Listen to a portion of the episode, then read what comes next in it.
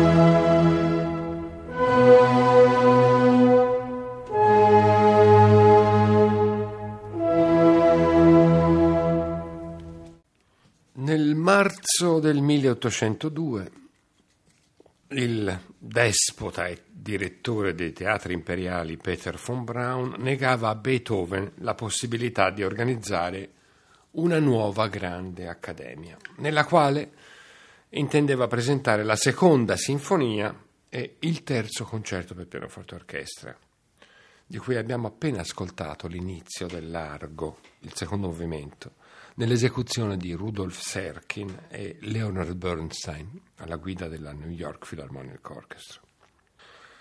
Insieme al dramma della sordità ormai manifesta, questa seconda cosciente delusione, che arrivava dopo mesi e mesi di intenso lavoro, trascinò la condizione fisica e psichica di Beethoven al tracollo il medico lo obbligò a un periodo di riposo nella quiete della campagna, dove avrebbe trovato conforto nella natura e nel silenzio, con passeggiate solitarie. Affidò allora al fratello Johann tutte le pratiche in corso con gli editori e affittò una piccola casa a Heiligenstadt, un sobborgo distante 5 chilometri circa dal centro di Vienna fra le vigne ai piedi del Kahlenberg, una zona dove oggi i viennesi e i turisti amano frequentare quei locali che si chiamano Heurigen, locali tipici consacrati alla degustazione di un vino bianco novello, frizzante, che proprio, porta proprio quel nome, Heuriger. In quella solitudine Beethoven affidò la propria depressione a un celebre documento ritrovato fra le sue carte dopo la, la morte. È il cosiddetto testamento di Heiligenstadt, una lunga lettera ai fratelli che non venne mai spedita e che contiene le riflessioni morali di un uomo pronto alla morte e privo di ogni speranza. Lo sconforto per la condanna alla sordità giunge qui agli accenti più dolorosi.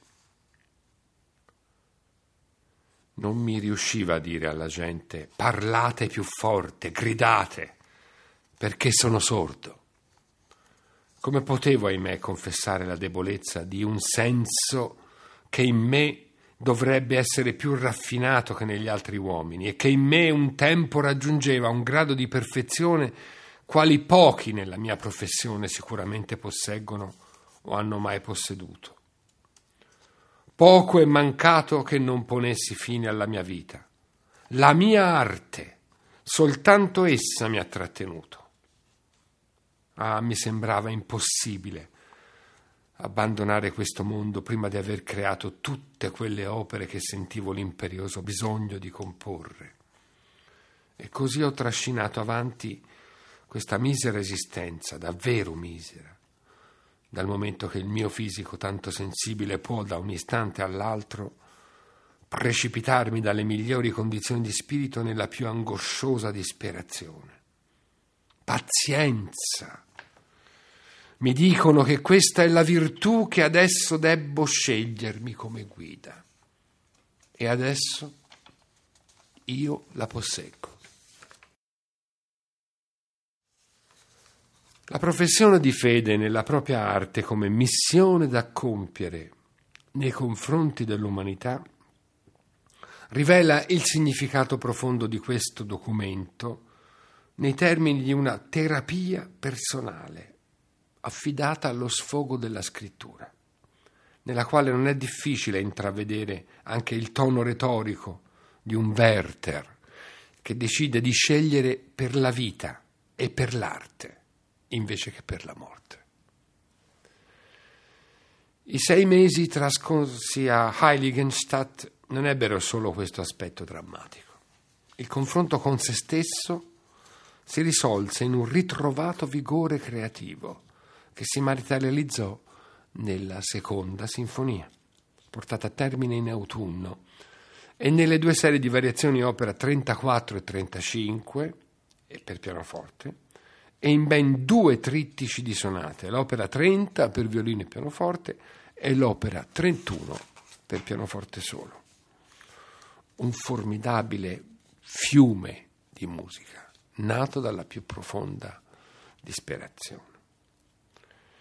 Prima di attingere a quella vetta rivoluzionaria, capace di innalzarsi come un confine fra due epoche storiche e musicali, che sarà l'eroica, Beethoven doveva ancora consolidare la propria identità di sinfonista con un'altra partitura decisiva. La seconda sinfonia in Re maggiore, opera 36, fu messa in cantiere nei mesi di Heiligenstadt e portata a compimento nei primi mesi del 1803. Nel frattempo, il direttore del nuovissimo Theater an der Wien, Emanuel Schikaneda, cioè il capocomico librettista e produttore del flauto magico, aveva legato a sé Beethoven con un incarico assimilabile a quello che oggi diremmo compositore in residence, per la sala che aveva sostituito il vecchio e glorioso Theater auf der Wieden, laddove era stato rappresentato il flauto magico. Il nuovo Theater an der Wien era in un quartiere appena fuori porta, a poca distanza dall'edificio precedente, ma si trattava di un teatro capace di più di 2000 posti, aggiornato alle più moderne soluzioni scenotecniche e illuminotecniche, destinato a competere con i due teatri imperiali grazie anche alla possibilità di avvalersi del musicista più ammirato dai viennesi, cioè Beethoven, che si era impegnato a comporre per Schikaneder un'opera nuova all'anno. La forte esposizione economica di quell'impresa e la poco accorta gestione costrinsero Schikaneder, dopo tre anni di attività, a consegnare il nuovo teatro nelle mani dell'acerrimo rivale, cioè del solito direttore dei teatri imperiali Peter von Braun, che era la bestia nera di Beethoven, come abbiamo ricordato anche nella precedente trasmissione. A gennaio del 1803, due anni dopo la solenne inaugurazione, Beethoven assunse quindi per Schikaneder il titolo di compositeur beim Theater an der Wien e progettò una nuova accademia per l'aprile successivo, nella Settimana Santa. Fu quella l'occasione per presentare la seconda sinfonia in una serata interamente consacrata alla propria musica. È interessante notare come ormai l'impaginazione del programma poteva prescindere dall'affiancamento ai lavori di Haydn e di Mozart e mostrarsi al pubblico totalmente risplendente di luce propria nel tempio che lo aveva eletto a propria divinità. A questo fine era necessario un cimento non soltanto sinfonico, ma anche nella musica vocale, cioè il territorio che Beethoven fino a quel momento aveva appena sfiorato, ma che pareva indispensabile a chi ricopriva un incarico in un teatro vocato principalmente all'opera lirica.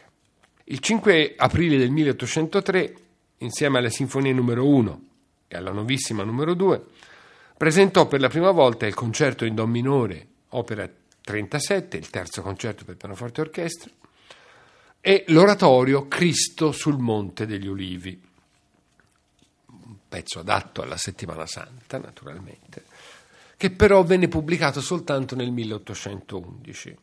Il motivo di questo ritardo dell'edizione a stampa deve essere imputato all'accoglienza tiepida che l'oratorio ricevette alla prima esecuzione e anche a quelle immediatamente successive.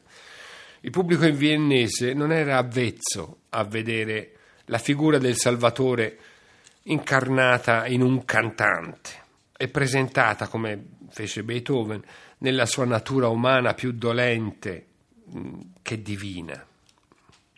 Il Cristo in preghiera eh, al Getsemani, tradito e consegnato agli sgherri, è scolpito nella musica di Beethoven come un eroe tragico, un eroe che va incontro al suo destino con spirito di sacrificio, ma anche con accenti di disperazione. Quel ritratto affidato alla voce eroica di un tenore ha già i connotati che saranno due anni dopo trasferiti nel prigioniero politico Florestan del Fidelio. Lo spessore sinfonico che circonda la nobile angoscia del figlio di Dio sembrano più adatti a una tragedia lirica che non alla maestà serena e classica di un oratorio, come i viennesi avevano conosciuto e amato nei capolavori estremi di Haydn, così immersi nell'ottimistica fiducia nella natura e nel suo creatore. Dallo smarrimento di fronte a una creazione musicale così anomala e così poco coerente con l'immagine serafica del Redentore, nacquero proprio le censure dei viennesi che si fecero ancora più severe nelle esecuzioni successive e particolarmente nella Germania protestante, dove si giunse a cambiare addirittura il testo originale redatto da Franz Xaver Huber, pur di preservare una musica che comunque riusciva ad appassionare. Benché la composizione di Cristo sul Monte degli Olivi sia stata portata a termine nel tempo strettissimo di poche settimane, la partitura offre una mezza di soluzioni coraggiose, vibranti di drammaticità, di potenza, come tutta l'introduzione mirabile in Mi bemolle minore, quei suoi tromboni bruniti, che è così prossima allo stile tragico di Cherubini.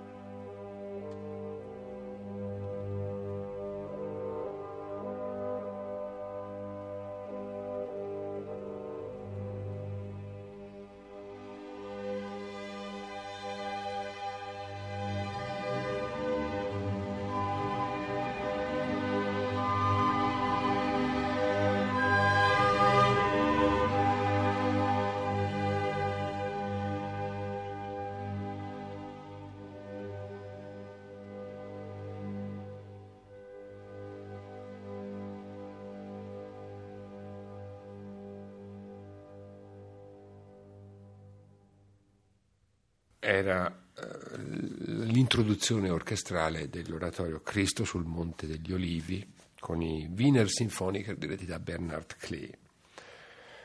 Un'altra pagina ragguardevole è in questo oratorio il doppio coro degli armati e dei discepoli di Cristo, sono i due cori che si confrontano nel momento dell'arresto.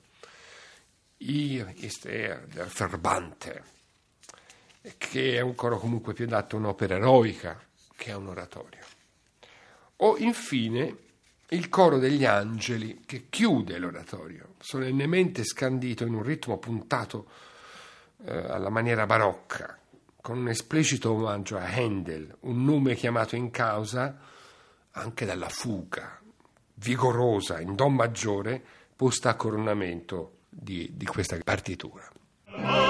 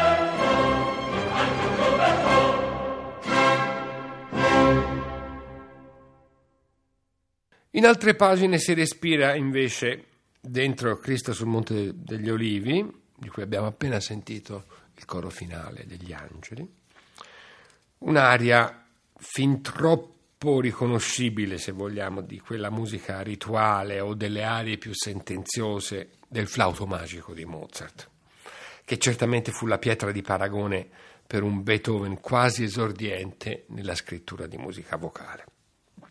E l'altra grande, attesissima novità dell'Accademia al Theater an der Wien fu la seconda sinfonia. Il classicismo, così come l'avevano normato Haydn e Mozart fra gli anni 80 e 90 del Settecento, arriva qui alle proprie colonne d'Ercole. Un limitare che proprio in quel drammatico 1802 il musicista violerà abbozzando la sinfonia eroica l'opera in cui si getta nell'avventura di un'arte guidata dall'ideale. La seconda sinfonia, infatti, porta i segni evidenti di un approdo, che pur salvaguardando gli equilibri e l'ottimismo della Aufklärung, dell'illuminismo, ne ingigantisce i contorni, mette in mostra nuove tensioni, non ancora risolte né indirizzate, ma tuttavia immediatamente avvertibili. L'organico strumentale, la composizione dell'orchestra, è ancora quello haydniano della prima sinfonia, con archi, legni a coppie, due corni, due trombe, timpani. Ma le dimensioni e la sonorità dell'opera varcano abbondantemente i limiti di una sinfonia tardo settecentesca e lo rivela già in tutta chiarezza l'estensione inusitata dell'adagio molto introduttivo, ben 33 battute contro le 12 che introducevano la prima sinfonia. È un adagio disteso in un lirismo solenne, ma marcato anche da forti chiaroscuri dinamici e da una crescente tensione ed escursione dell'armonia.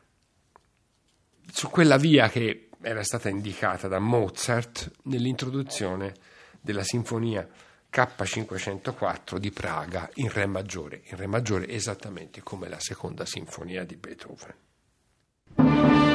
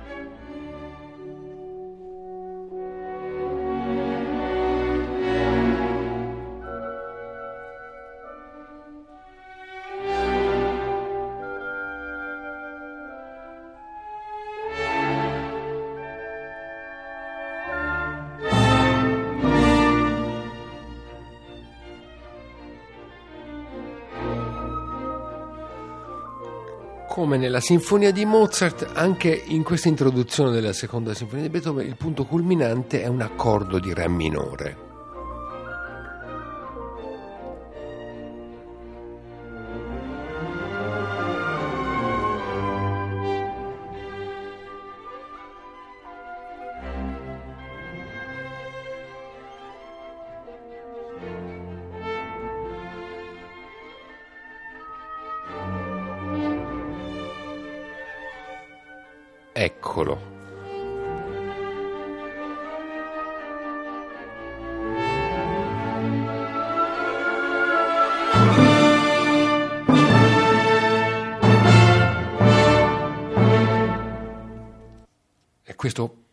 Potente, fortissimo, dal quale poi repentinamente l'attrazione precipita sul Re maggiore, il cui approdo è l'allegro con brio con una connotazione nervosa, vitalistica, che si espande energicamente all'interno di un perfetto ambito di costruzione sonatistica, ma che accumula poi una tensione sulla minore.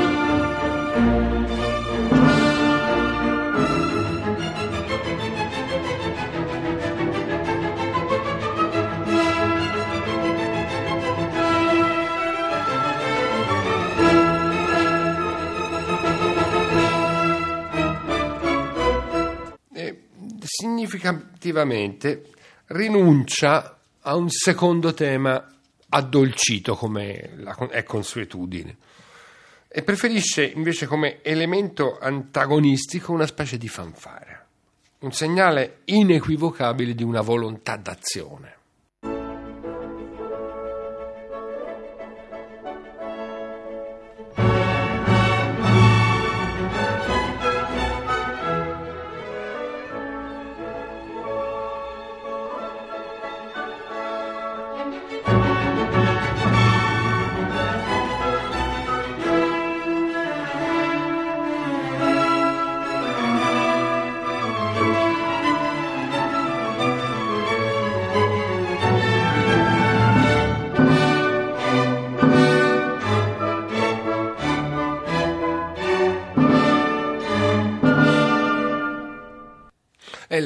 Stessa volontà d'azione che perentoriamente scandisce una figura staccata, discendente in una specie di rigurgito del Re minore, prima di assestarsi fremente sulla dominante, cioè sul quinto grado.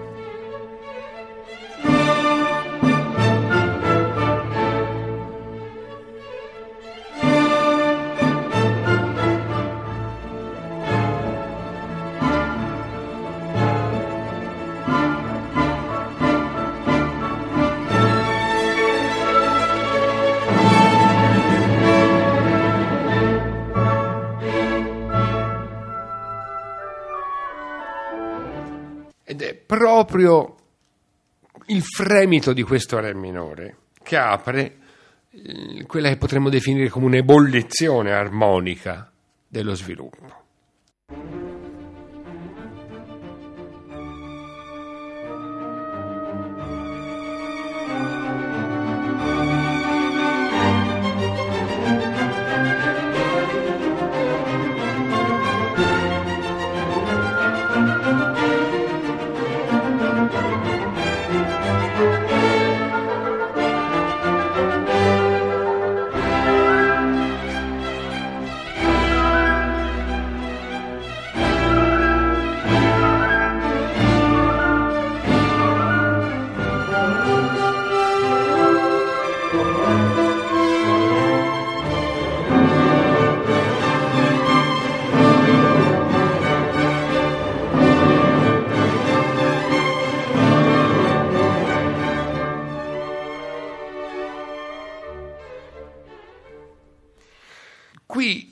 Tema di Fanfara finisce per innestarsi con tutta la fierezza proprio di un assalto militare, che poi è placato ruvidamente sul do diesis, cioè sulla sensibile di Re maggiore.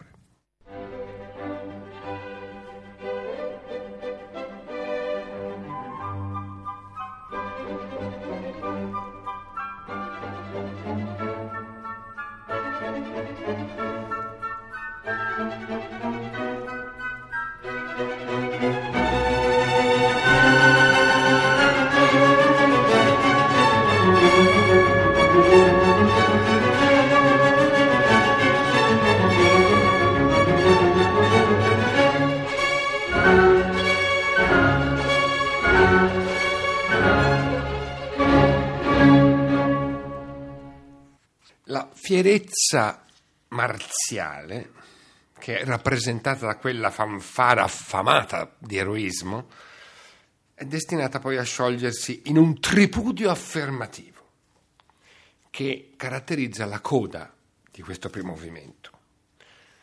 Una coda che perde il convenzionale ruolo di semplice appendice e diventa invece una gloriosa risoluzione, una vittoriosa emozionante trasfigurazione di quel secondo tema. Un trionfo della volontà scaturito da una straordinaria salita cromatica dei bassi, cioè per semitoni, lungo tutta l'ottava, da re a re.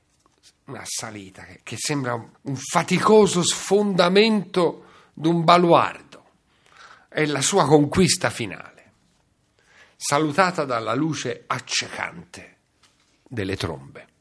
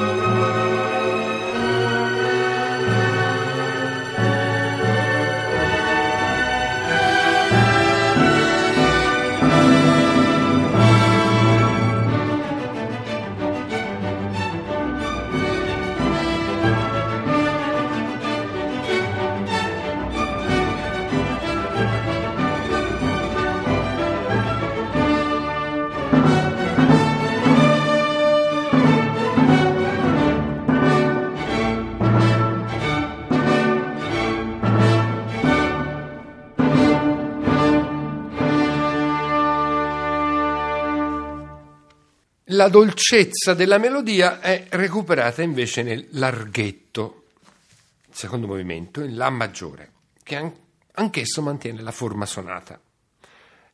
Il tema principale, esposto dagli archi, che sono disposti nel registro mediano, quello più confidente, fu definito da Berlioz puro e candido.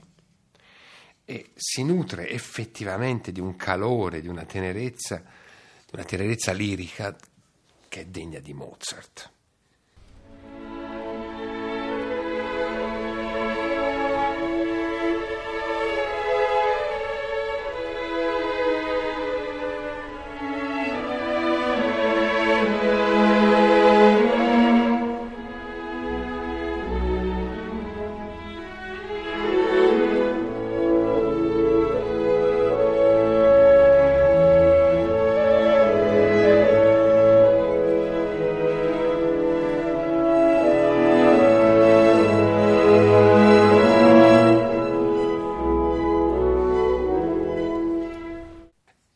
Anche il momento di transizione che ci porta verso il secondo tema.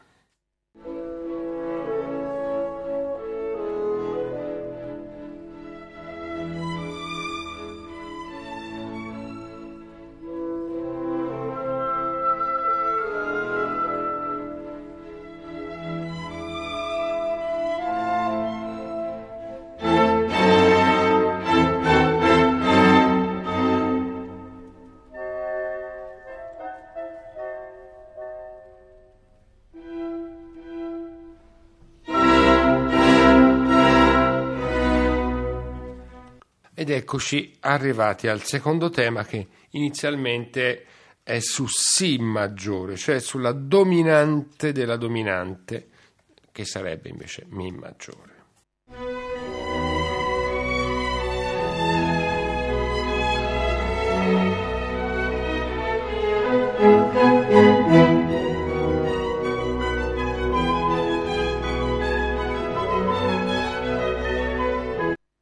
Quando finalmente si arriva a Mi maggiore, quindi alla tonalità di dominante, Beethoven è come se la gratificasse di una veste melodica che ha natura più danzante e che è profuma, si potrebbe dire, eh, di, di, di, di Vienna, tipicamente viennese, in quei contorni di cordialità elegante e che ha delle sortite affabili del corno.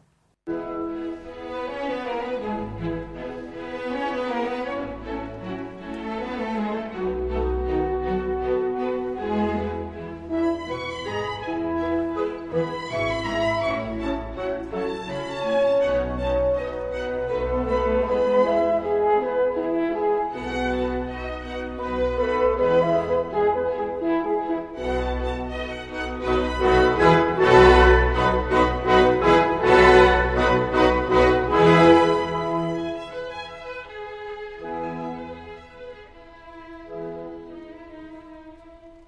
questo punto i temi vengono elaborati nella sezione centrale e in particolare il primo di quei due temi, che passa dalla maggiore alla minore e acquista nella sezione centrale toni più turbati, che però nella ripresa naturalmente si stemperano.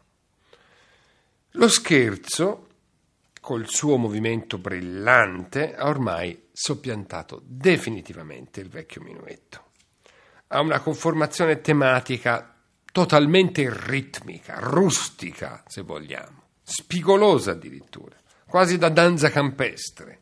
E non ci sono più scarpini né calze di seta, per intendersi, sono scarpe ormai piuttosto grosse.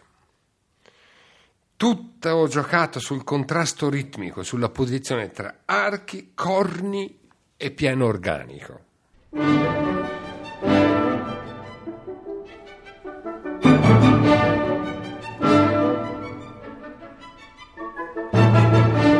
Trio centrale invece ha movenze più delicate, un sapore popolare agreste che eh, trova sua, il suo colore nel protagonismo di oboi, fagotti e corni, come quelli di una serenata, diciamo così.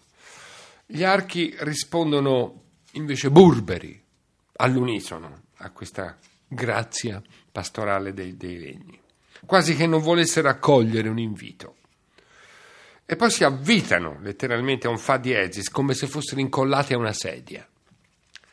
Poi la giovialità dei fiati alla fine li convince e qualche passo di danza anche gli archi riescono a farli in questo trio.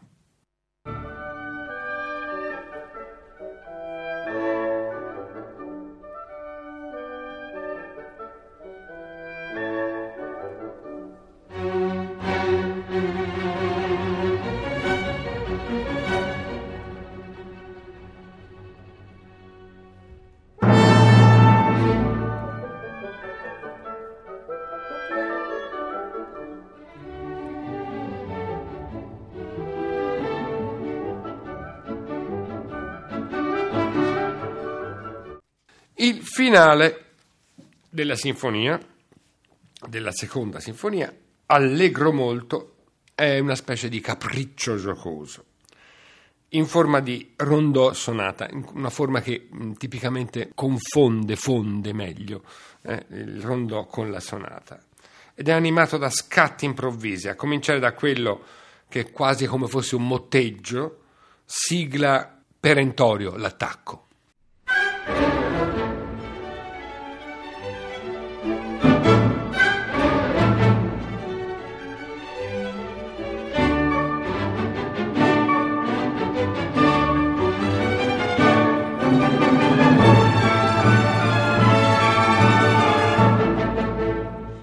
L'orchestra è percorsa da una specie di frenesia vitale, è quella frenesia tipica del re maggiore, e che è il re maggiore indiavolato delle nozze di Figaro, nel Don Giovanni.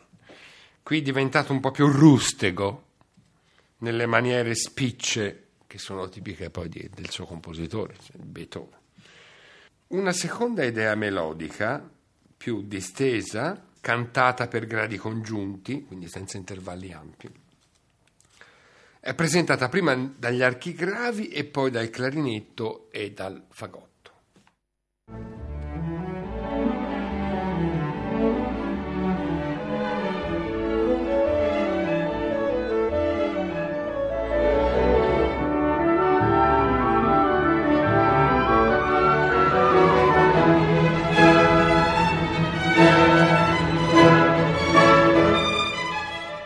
Sono quegli strumenti che si incaricano proprio di definirla come vero eh, e autentico secondo tema, eh, rovesciandone però l'orientamento e collocandola stabilmente sulla dominante, sul quinto grado.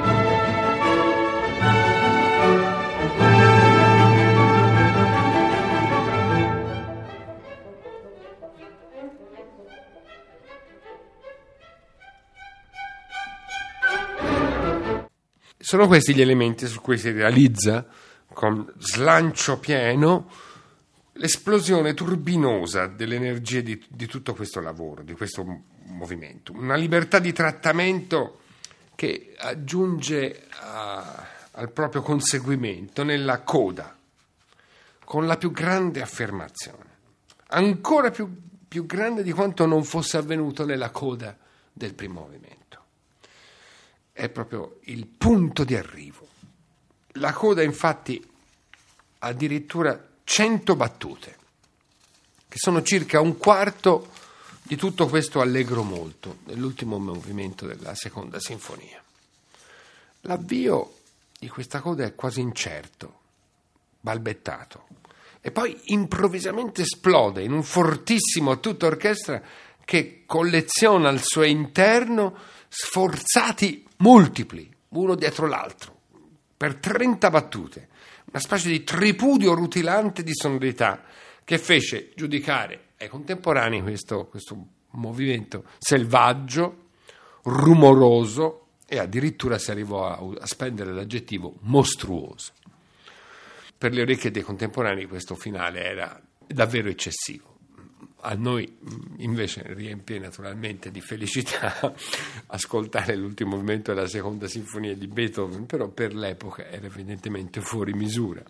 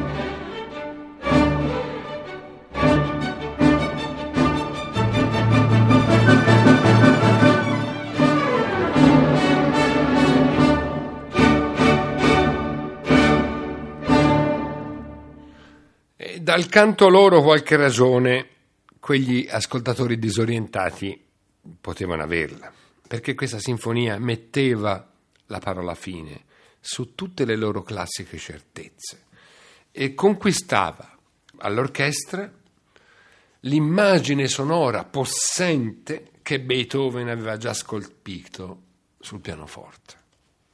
Di lì a poco, con l'eroica, avrebbero sentito entrare nella musica le cannonate della storia e il sangue delle rivoluzioni.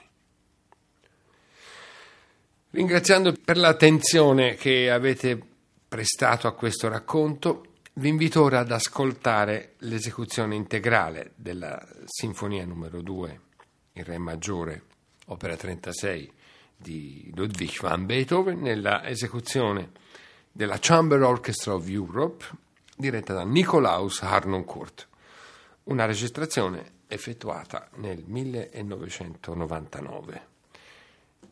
Alberto Battisti vi saluta insieme a Gianluigi Campanale che ci ha assistito oggi in regia.